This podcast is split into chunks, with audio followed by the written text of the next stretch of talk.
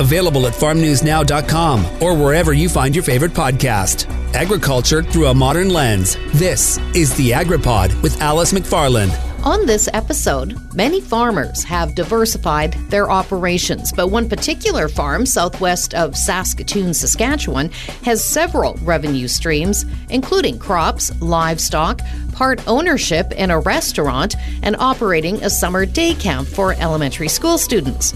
Arlie LaRoche is the owner operator of Farm 140, and she will share more about the farm and its various ventures. Does Saskatchewan have the ability to support its own meat packing plant? A report was discussed at the recent Saskatchewan Stock Growers Convention. Beef industry consultant and report co author Willie Van Solkema says that there are many variables and challenges in setting up a new beef processing plant. But he believes the challenges can be overcome, but determining the actual size of the facility is still the big question mark. After the break, Arlie LaRoche. Digging into the topics that matter to you. The AgriPod with Alice McFarland. A farm in the Vanscoy area southwest of Saskatoon has several revenue streams, and this is a very busy Arlie LaRoche, uh, the owner and operator of Farm 140. Arlie, tell us about your operation. So we're we're pretty small farm by Saskatchewan standards. We just have like about 25 cow calf pairs but we finish our cattle here, so we always have a couple years worth of calves on the ground, and then we have about 40 breeding ewes, which translates to about 70, 80 lambs in a season, and then we usually have somewhere between 15 to 40 pigs on the go at any given time, and then we just have some my kids honestly it's their hobby laying flock of chickens so are they free range animals, pigs and chickens? Yeah, the pigs have a big six acre paddock that we rotate them through because pigs are rototillers, so we have to move them so that they don't totally destroy the soil. But uh, they have a big space, and then the chickens are always outside as well. I do most of the day to day operations of the animals. There's somebody that manages the garden here. Her name is Julie Maxwell, and she does the big garden. And uh, someone else takes care of the honeybees. And he used to have honeybees in the city, so he takes care of them. And then we have business partners that run the restaurant. So my role in the restaurant is to just supply them with the product. Cows and sheep are 100% grass fed and finished so they're eating pasture in the summer. And then we do have a bit of land out by Waka, by my in law's place, and that's where we put up our hay. So we just transport our hay from that farm here for the winter. And then at that same farm near Waka, my husband grows a little bit of cereal crops. So that's where we grow the grain for the pigs and chickens.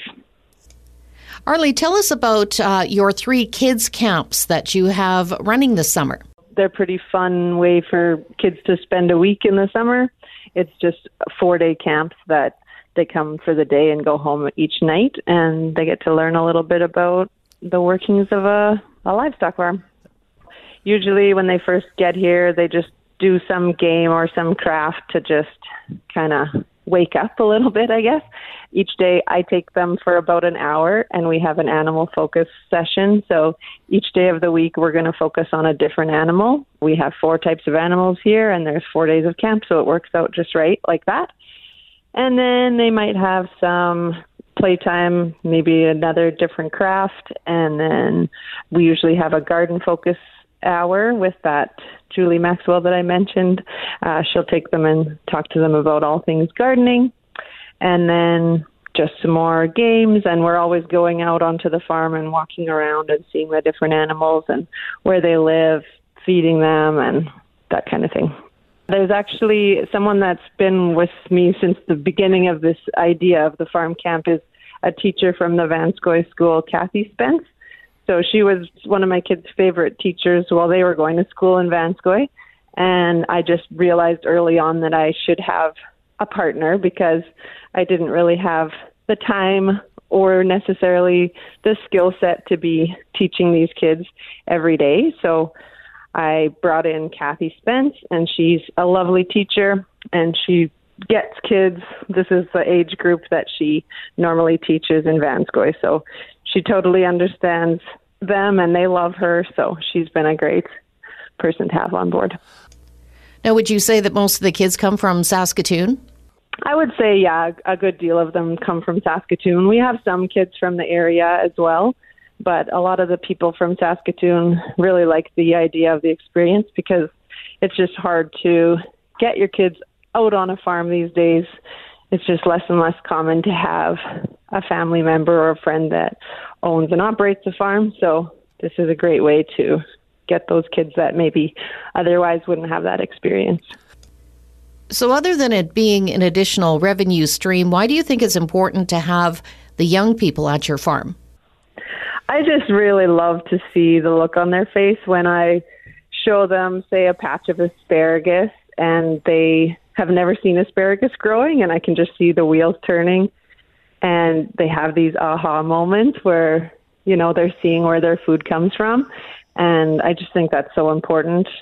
Everybody eats every day, and I think it's a really valuable thing to understand where that food is coming from and just give them access to being around animals, being outside every day, and getting their hands dirty. They love the animals. And then the other thing that, so we asked them at the end of the weeks last year what their favorite part was, and the animals came up very, very commonly. And then the other thing that was a big hit was that the head chef from Odla, my business partner Scott Dix, he comes out on the last day and he does a cooking demonstration with the kids and he makes some tacos and that was a big hit too. And are you booked up for the summer? Actually, we still have a little bit of space available, so yeah, if you're interested, you can go to our website, which is farm140.ca, and on the events page, that's where you can sign your kids up for one of the weeks. Arlie LaRoche is the owner operator of Farm 140 near Vanscoy. They will be running three camps this summer for kids between the ages of 7 and 10. The dates are July 11th to 14th, July 18th to 20th, and August 8th to 11th. After the break, beef industry consultant Willie Van Solkema will discuss whether it's viable for a beef packing plant to be built in Saskatchewan digging into the topics that matter to you. The AgriPod with Alice McFarland. A recent report investigated whether Saskatchewan can support its own beef packing plant. Beef industry consultant and report co author Willie Van Solkema says it is possible. So, Willie, uh, you were part of this process. Maybe start off by explaining exactly what your task was. Our report is more to give uh, the Saskatchewan Stock Growers Association a roadmap so that they can look at all the different variables involved in a beef processing facility. Uh, we look at the opportunities that Saskatchewan presents for such a facility, plus the challenges of putting a facility in that area. The report will not definitively describe whether you should or you shouldn't, because that's going to be the the decision of whoever wants to build a plant. But like I said, it's it's to define the areas that any potential owner of a facility should look at before they sign on the dotted line and build that type of a facility. So, after the work that was done, can those challenges be overcome? I believe they can. I mean, uh, the, the the strongest opportunity that Saskatchewan has is they have a very robust cattle industry. So the cattle, the required number of cattle to build a beef processing facility are in Saskatchewan. Unfortunately, there's no facility to value add those animals, and most of them leave the province, mostly to Alberta, to get fed or slaughtered in the case of cows. And I know that there's a number of animals that also go south for processing. So that to me is the biggest opportunity. You have the raw material supply, and quite frankly, Saskatchewan probably should have a homegrown processing business to process those cattle that they have. Now, there have been plants in the province in the past, and they either move out of the province or need government support. So, you still believe a major beef plant can make a go of it? Yeah, I mean, uh, there again, part of the challenge is going to be what is the optimal size. You know, we're going to throw out some different options for um, a potential owner to look at. In my assessment, uh, I don't believe you're looking at the plant size like they have in Alberta. You know, the High River plant and the and the Brooks plant. I mean, those are well over 4,000 head per day. So I think you're looking at something a little smaller, potentially uh, does some more niche marketing. But the other challenge you've got is that whatever you, you know, if you put a plant in of a certain size, you do have to find other markets than Saskatchewan to move that product. So you will be in competition to a degree with the bigger guys. So, you know, there again, I don't think you want to face them head head on because their cost structure will be far better than than a smaller facility, but you do have the option of niche marketing and, and adding some value where the big guys can't.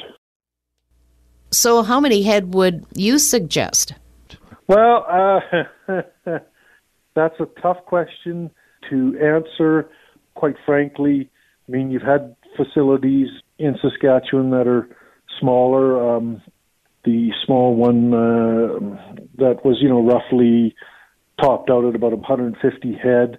The old Moose Jaw plant was doing, uh, you know, roughly a thousand to 1,200.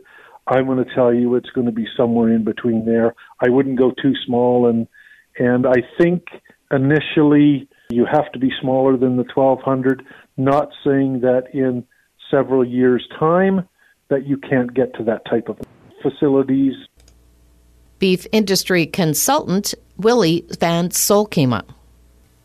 This is the Agriculture News and Review for the week of June 27, 2022. Ceres Global Ag announced it has suspended its plans to build a canola crush plant and refinery along the Canada US border at Northgate. The company said it decided to halt the project due to a variety of reasons, including but not limited to inflationary pressures resulting in higher costs than initially projected originally announced in May 2021 with an estimated price tag of $350 million US. The Ceres canola processing facility was intended to process 1.2 million tons of canola each year and producing more than 500,000 tons of canola oil. Unlike the other crush plants in Western Canada, the facility's direct access across the border was seen as an opportunity for both originating canola from the U.S. and for shipping processed oil and meal directly to U.S. markets or U.S. ports. Ceres is headquartered in Minneapolis and operates 13 locations across Saskatchewan, Manitoba, Ontario, and Minnesota. BASF said that emergence issues were being reported in Western Canada with certain InVigor canola hybrids. Alberta Seed Guide reported the information was received in an email from BASF on June 27. The statement noted certain InVigor canola hybrids may be encountering various challenges that could be hindering crop establishment this season in select geographies across Western Canada. BASF also said they have created a dedicated team to examine possible contributing factors and will be providing more information regarding its review. The Trudeau government is responding to a request from Ukraine to beef up grain storage. Prime Minister Justin Trudeau said $50 million will help prevent grain in Ukraine from going to waste. Ukraine is facing a shortage of storage facilities for the grain crop year due to the Russian invasion. Ukraine's agriculture minister told Reuters in the fall when the corn harvest is over, the shortage of capacity could reach up to 15 million tons. It did not specify which storage facilities Ukraine would receive.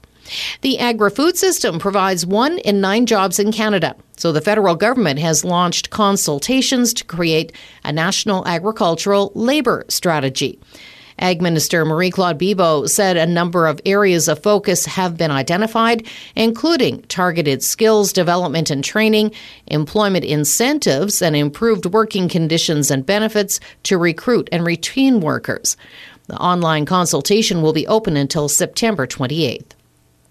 Canadian Canola Growers Association said a recent change to the advance payments program could save farmers who use the program up to $5,500 in interest costs over the next two years. The interest free portion of a cash advance will increase from $100,000 to $250,000 for the 2022 and 2023 program years. CCGA's Dave Gallant said the change took effect on June 20th, and farmers, both those who have already had their 2022 cash advance, along with those who will apply this year, can benefit. Through CCGA, farmers can access advances on over 50 commodities, including crops, livestock, and honey. The interest bearing portion is charged on an interest rate of prime less 0.75%.